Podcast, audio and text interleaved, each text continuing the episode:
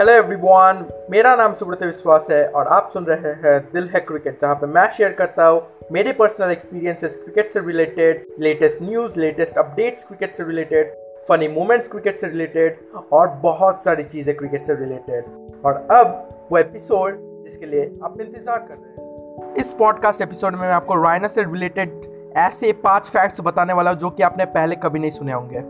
तो बिना कुछ देरी किए सीधे फैक्ट्स पढ़ाते हैं। जो पहला फैक्ट है रायना से रिलेटेड वो है कि रायना ने जब अपना ओडीआई डेब्यू किया था तो वो ज़ीरो रन पे आउट हुए थे। लेकिन जब उन्होंने टेस्ट डेब्यू किया था तो उन्होंने सेंचुरी मारी थी पहले मैच में ओके जो सेकंड फैक्ट है रायना से रिलेटेड वो है कि रायना इंडिया के पहले ऐसे बैट्समैन हैं जिन्होंने टी ट्वेंटी में सेंचुरी मारी थी ओके रायना ने 101 रन बनाए थे साउथ अफ्रीका के खिलाफ 2010 टी ट्वेंटी वर्ल्ड कप में, जो कि वेस्ट इंडीज़ में खेला गया था। और ये करने वाले रायना पहले बैट्समैन थे। जो थर्ड फैक्ट है रायना से रिलेटेड वो है कि रायना के जो पापा हैं, यानी रायना के जो पिताजी है, वो एक मिलिट्री ऑफिसर थे जम्मू एंड कश्मीर में।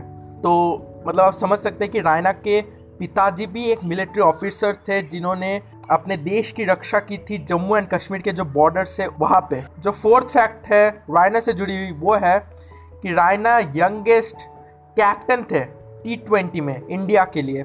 ओके रायना जब 23 एज के थे, तब उन्होंने इंडिया की कैप्टनसी संभाली थी ओके जो फोर्थ फैक्ट है रायना से रिलेटेड वो है कि रायना पहले ऐसे इंडियन बैट्समैन है, जिन्होंने तीनों फॉर्मेट्स में सेंचुरी लगाई है ओके रायना ने ओडीआई में भी सेंचुरी लगाई है रायना ने टी ट्वेंटी में भी सेंचुरी लगाई है, और रायना ने टेस्ट में भी सेंचुरी लगाया है ओके मतलब रायन अभी तो बहुत सारे प्लेयर्स ने किया है, लेकिन रायना पहले ऐसे बैट्समैन थे इंडिया के लिए जिन्होंने तीनों फॉर्मेट्स में सेंचुरी मारी है।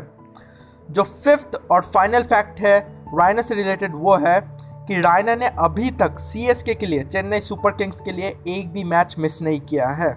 ओके मतलब चेन्नई सुपर किंग के लिए रायना पहले भी खेलते थे और अभी भी खेलते हैं। और इस दौरान रायना ने एक भी मैच नहीं मिस किया चेन्नई सुपर किंग के लिए। अगर हम धोनी की बात करें तो धोनी ने तीन आईपीएल गेम्स मिस किया था चेन्नई सुपर किंग्स के लिए, लेकिन रायना ने अभी तक एक भी गेम मिस नहीं किया। तो इसी के साथ ये पॉडकास्ट एपिसोड यहाँ पे ख़त्म करते हैं। आई होप आपको पसंद आया होगा। इसे अपने दोस्तों और उन तमाम क्रिकेट लवर्स के साथ शेयर कीजिए, जिन्हें आप जानते हैं। आपसे मुलाकात होगी नेक्स्ट पॉडकास्ट एपिसोड में।